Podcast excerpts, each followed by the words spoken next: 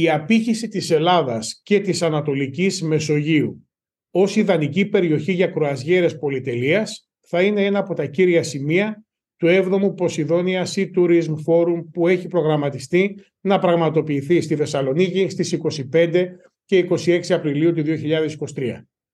Αντιπρόσωποι και εκθέτες από όλο τον κόσμο θα έχουν την ευκαιρία να παρακολουθήσουν ενδιαφέρουσες συζητήσεις που θα περιλαμβάνουν τις μακροπρόθεσμες προοπτικές για τον κλάδο της κρουαζιέρας ως σημαντικό τομέα της αγοράς ταξιδιών αναψυχής και την ανάγκη συνεργασίας των περιφερειών και των γραμμών κρουαζιέρας για τη βελτίωση των προσφορών προορισμού, την αναβάθμιση των υποδομών, την εκλαΐκευση εναλλακτικών λιμένων προσέλευσης και τέλος τις βελτιώσεις στη διαχείριση της κίνησης της κρουαζιέρας με στόχο την εκτόνωση του υπερτουρισμού.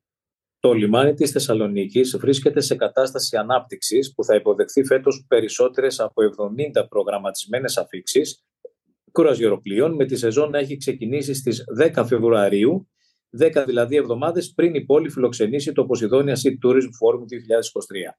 Σήμερα έχουμε μαζί μας τον κύριο Θεόδωρο Βόκο, Διευθύνοντα Σύμβουλο της Posidonia Exhibition SA, για να συζητήσουμε για το πολύ όμορφο αυτό συνέδριο που προάγει ναυτιλία και τουρισμό στη χώρα μας. Καλημέρα κύριε Βόκο.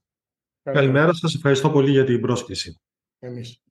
Το 7ο συνέδριο Ποσειδόνια ε, Sea Tourism Forum που πραγματοποιείται αυτή τη φορά στις 25 και 26 Απριλίου στη Θεσσαλονίκη συγκεντρώνει κορυφαία στελέχη και ηγέτες του κλάδου από το τομέα της διεθνούς κουραζιέρας για να συζητήσουν τις προκλήσεις και τις δυνατότητες του κλάδου και να τονίσουν τη σημασία της περιοχής της Νότιο-Ανατολικής Μεσογείου και την ανάγκη για νέους προορισμούς για να συμβαδίσουν με την ταχύ ανάπτυξη του κλάδου.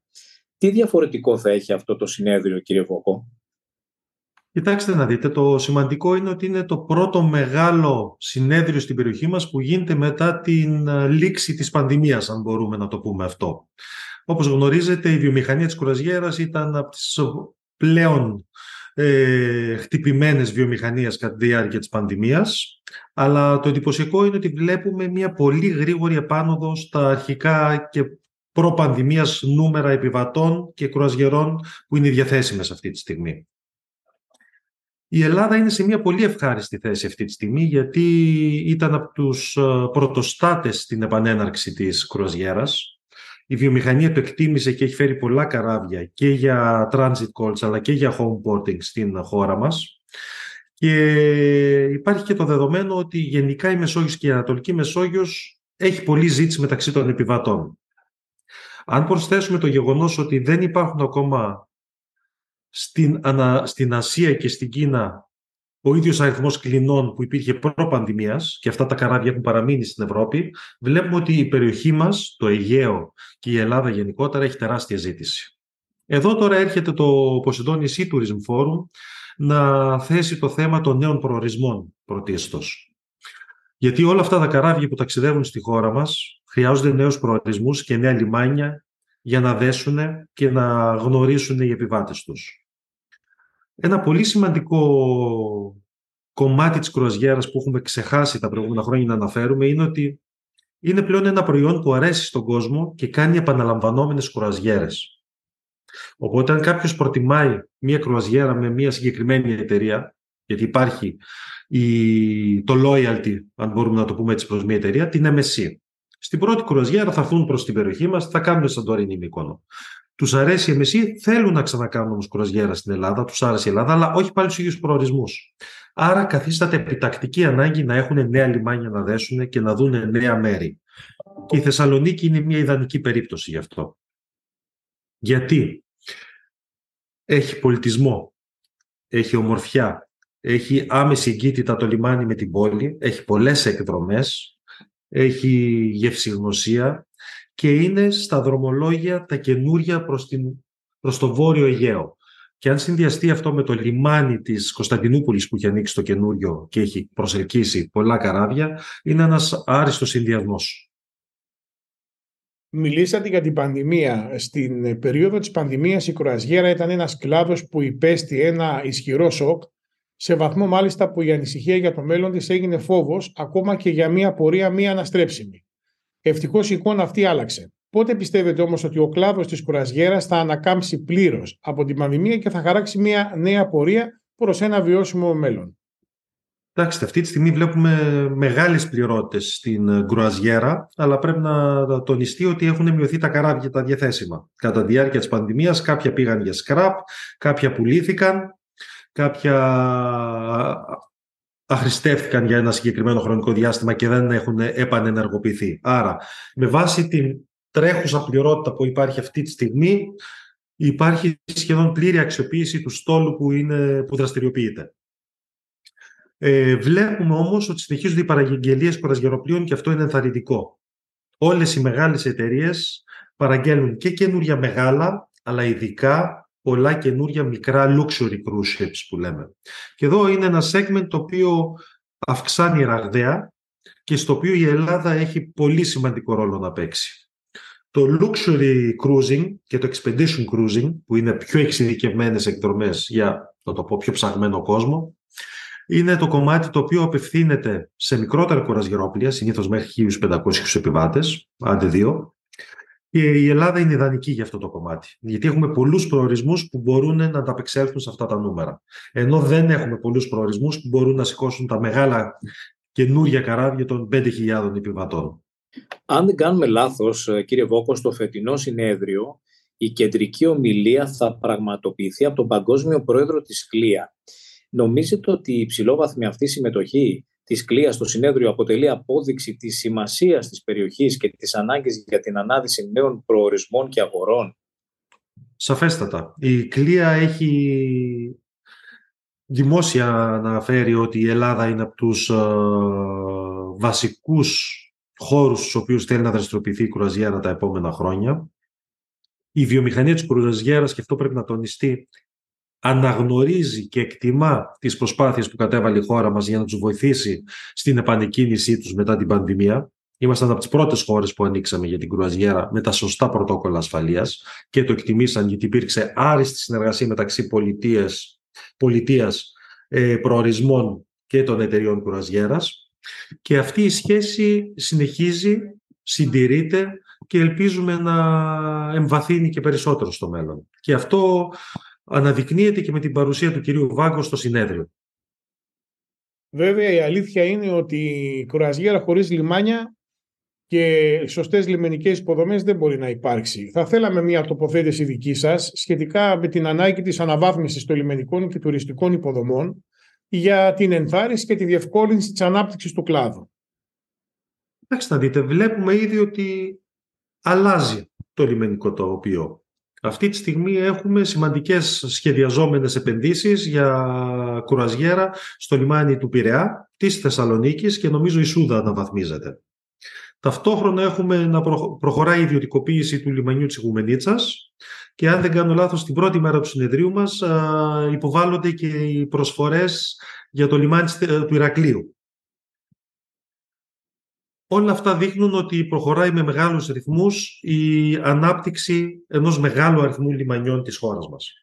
Υπάρχουν βέβαια κάποια μικρότερα που δεν θα μπορούν να ακολουθήσουν στο κομμάτι των λιμενικών υποδομών.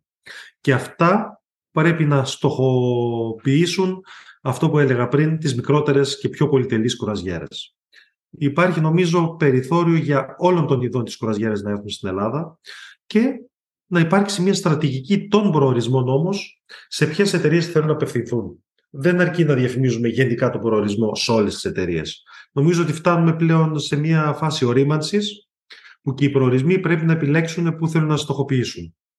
Μιλώντας για λιμάνια, να σταθούμε λίγο για να μας πείτε ποια είναι η γνώμη σας για τις απαιτούμενες ενέργειες που θα πρέπει να γίνουν, ώστε τα λιμάνια κρουαζιέρας να είναι σε θέση να συμμορφωθούν με την προθεσμία της Ευρωπαϊκής Ένωσης για το Fit for 55 το 2030 για μειωμένες εκπομπές αερίων θερμοκηπίου. Κοιτάξτε, τα ελληνικά λιμάνια, και νομίζω σε αυτό το κομμάτι είναι και σε μεγάλο βαθμό πρωτοστάτης και το Ηράκλειο, ε, κάνουν όλες τις απαραίτητες επενδύσεις που χρειάζεται, κυρίως για cold ironing και για την ε, ενδυνάμει πλήρη υποστήριξη όλων των απαιτήσεων του Fit for 55 μέχρι την ε, προθεσμία που έχει τεθεί. Βέβαια, σε πολλές περιπτώσεις η τεχνολογία δεν είναι ακόμα εδώ. Και τώρα που ήμουν στο Μαϊάμι, τέθηκε και ένα πολύ ωραίο θέμα από του, τις εταιρείες κοραζιέρας. Ναι, να παίρνουμε ρεύμα από την ξηρά όταν δένουμε. Αλλά θέλουμε και αυτό το ρεύμα που παίρνουμε να είναι καθαρό. Δεν μας ενδιαφέρει δηλαδή μόνο η περιβαλλοντική επιβάρυνση να μεταφέρεται από το καράβι σε κάποιο άλλο κομμάτι της ξηράς. Θα πρέπει δηλαδή να γίνουν ουσιαστικά επενδύσεις σε ανανεώσιμες πηγές ενέργειας και στην ξηρά και αυτό το, να το πούμε καθαρό ρεύμα, να διοχετεύεται στα καράβια στο λιμάνι. Οπότε είναι μια ολόκληρη συζήτηση που έχει να γίνει ακόμα σε αυτό το θέμα, αλλά βεβαίως η βιομηχανία έχει προσαρμοστεί στις απαιτήσεις, είναι πρωτοστάτης. Πρέπει να έχουμε πάντα υπόψη μας ότι τα καράβια της κουραζιέρης ήταν από τα πρώτα που βάλαν scrubbers στη, στις επενδύσεις τους και τα λιμάνια ακολουθούν κατά πόδας, γιατί και οι εταιρείες πλέον το απαιτούν από τα λιμάνια προκειμένου να συμβαδίζουν όλες τις απαιτήσεις που θέτουν οι νέοι περιβαλλοντικοί κανονισμοί. Να πάμε λίγο τώρα σε πιο συγκεκριμένες ερωτήσεις για το συνέδριο. Το επιλέξατε φέτος να είναι το λιμάνι της Θεσσαλονίκης. Έχει κάποια σημασία ιδιαίτερη για εσά το λιμάνι της Θεσσαλονίκης; Νομίζω ότι η Θεσσαλονίκη τα τελευταία δύο-τρία χρόνια είναι πραγματικά ανερχόμενη πόλη. Δεν λέω προορισμός μόνο για την κρουαζιέρα, ενώ σαν πόλη. Βλέπουμε πολλές ξένες επενδύσεις να γίνονται. Την ιδιωτικοποίηση του λιμανιού. Η Pfizer και άλλες πολυεθνικές αρχίζουν και επενδύουν. Έχει καλό εργατικό δυναμικό. Είναι, το λέμε χρόνια αυτό, σε γεωστρατηγικό σταυροδρόμι, το οποίο πρέπει να αξιοποιηθεί. Και νομίζω ήρθε η ώρα η Θεσσαλονίκη να εκμεταλλευτεί το potential, το δυναμικό της. Και σε αυτό το πλαίσιο εντάσσεται και η συνεργασία που έχουμε με το λιμάνι της Θεσσαλονίκης, το οποίο ήρθε και μας προσκάλεσε να πάμε το event εκεί. Το αγκάλιασε από την πρώτη στιγμή και το στηρίζει ένθερμα. Και χαρήκαμε πολύ που είδαμε την σωστή συνεργασία ενός προορισμού στην προσέλκυση και υλοποίηση μιας τόσο σημαντικής εκδήλωσης τουριστικής. Γιατί αυτή τη στιγμή ο Δήμος Θεσσαλονίκης, η Περιφέρεια της Θεσσαλονίκης, ο Οργανισμός Τουρισμού ε, τουριστικής προβολής της Θεσσαλονίκης και το λιμάνι συνεργάζονται άριστα προκειμένου και οι τέσσερις αυτοί φορείς να συμβάλλουν στη, στην προβολή του event και στην προσέλκυση των σημαντικότερων καλεσμένων από τη βιομηχανία. Οπότε νομίζω ότι η Θεσσαλονίκη περνάει μια φάση ορίμανσης και υλοποίησης όσων βλέπαμε τόσο χρόνια ότι μπορούν να γίνουν σε αυτή την πόλη. Κύριε Βόγκο, θα θέλατε να μας μιλήσετε για την βασική ατζέντα του συνεδρίου ε, που θα κάνει υποφελή την ανταλλαγή απόψεων και ιδεών; Βεβαίως. Νομίζω ότι καλύπτουμε όλα τα σημαντικά θέματα. Πρώτον, θα δούμε την οικονομική σκοπιά της κοραζιέρας. Τι έσοδα μπορεί να προσδοκάει η χώρα μας από αυτή τη βιομηχανία μελλοντικά. Και όπως ανακοινώθηκε και πρόσφατα σε συνέδριο της ΚΛΙΑ, το 2021 η Ελλάδα πρέπει να έχει συνολικό όφελος 1,1 δις από την κρουαζιέρα και με, με βάση τις προβλέψεις και τις αυξήσεις των transit και του homeporting στην Ελλάδα θα ξεπεραστεί αυτό το νούμερο φέτος. Θα συζητήσουμε τις ανάγκες της βιομηχανίας για να εντάξει νέους προορισμούς στα δρομολόγια της, αλλά και τι απαιτείται από, τα, από τους νέους προορισμούς προκειμένου να μπουν σε αυτά τα δρομολόγια. Η Κλία η ίδια θα διοργανώσει ένα πάνελ για την βιωσιμότητα του κλάδου, όπου θα συζητήσει πώς οι εταιρείες προσπαθούν να επιτύχουν το στόχο που αναφέρατε πριν, της μείωσης των εκπομπών άνθρακα και των καυσαερίων. Και βεβαίως αυτό που έχει ιδιαίτερη σημασία, νομίζω για την τουριστική βιομηχανία και της Βορειοελλάδας, είναι ότι θα κάνουμε ειδικά workshop με τη συνεργασία της MSC, της Royal Caribbean και της Celestial πάντα, ε, για, πώληση, για τις πωλήσεις ε, κρουαζιερών. Όπως ξέρετε, οι ταξιδιωτικοί πράκτορες έχουν χάσει τα τελευταία χρόνια ένα μικρό κομμάτι της δουλειάς τους, γιατί και όπως εσείς έτσι και εγώ μπαίνουμε online, κλείνουμε τα ειστήριά μας, κλείνουμε online τα ξενοδοχεία μας. Η κρουαζιέρα παραμένει ένα εξειδικευμένο προϊόν. Δεν είναι το ίδιο εύκολο να αγοράσει online, γιατί θέλεις συμβουλή. Ποιο καράβι μου ταιριάζει, ποια φιλοσοφία εταιρείας μου ταιριάζει, ποια δρομολόγια θέλω να ακολουθήσω, τι είδους καμπίνα θέλω, τι πακέτο ποτών εκδρομών πρέπει να πάρω. Εκεί χρειάζεται πλέον η εξειδικευμένη συμβουλή του τουριστικού πράκτορα και θέλουμε να προσφέρουμε μια εκπαίδευση κατά κάποιο τρόπο στους τουριστικούς πράκτορες της Βορείου Ελλάδας για το πώς μπορούν να προωθήσουν τις πωλήσεις αυτού του προϊόντος.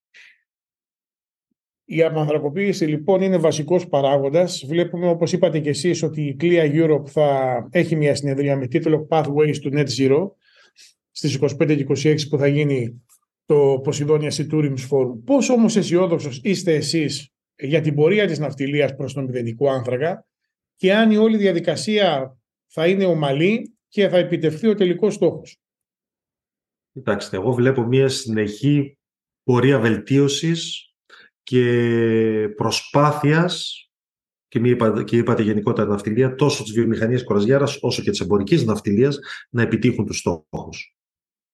Οι στόχοι όμως είναι αρκετά φιλόδοξοι. Ε, και κάποιες τεχνολογίες δεν είναι ακόμα υπαρκτές. Και σε πολλές περιπτώσεις η επίτευξη του στόχου δεν είναι μόνο στα χέρια των πλειοκτητριών εταιριών, οι οποίες έχουν κάθε καλή πρόθεση να αγοράσουν καινούργια καράβια που να επιτυγχάνουν τον στόχο αυτό, να βάλουν ό,τι τεχνολογία υπάρχει, αρκεί να υπάρχει τεχνολογία. Αν οι μηχανές δεν είναι έτοιμες, αν τα καύσιμα δεν είναι έτοιμα και επαρκώς διαθέσιμα στην αγορά, ο στόχος μπορεί να μην επιτευχθεί άμεσα. Ε, αλλά θα επιτευχθεί. Βλέπω δηλαδή ότι η δέσμευση της ναυτιλίας παγκοσμίως είναι υπαρκτή. Όλες οι ενώσεις υποστηρίζουν τους στόχους αυτούς και πορεύονται προς τα εκεί. Αλλά είναι ένας στόχος ο οποίος θέλει συνεργασία και άλλων βιομηχανιών, κατά τη γνώμη μου, και όλοι μαζί πρέπει να προσπαθήσουν για την επίτευξη του στόχου. Οι νέοι μας είναι και το μέλλον μας. Με, με ποιο τρόπο λοιπόν το Poseidon Sea Tourism Forum στοχεύει να προσεγγίσει τους νέους για την εξελισσόμενη γαλάζια οικονομία, καλύπτοντας τόσο τον κλάδο της ναυτιλίας όσο και του θαλάσσιου τουρισμού; Προκειμένου να καταφέρουμε να προσελκύσουμε τους νέους στη θάλασσα, αλλά και στα επαγγέλματα ξηράς της θάλασσας, ε, πρέπει να μάθουν τι υπάρχει εκεί έξω.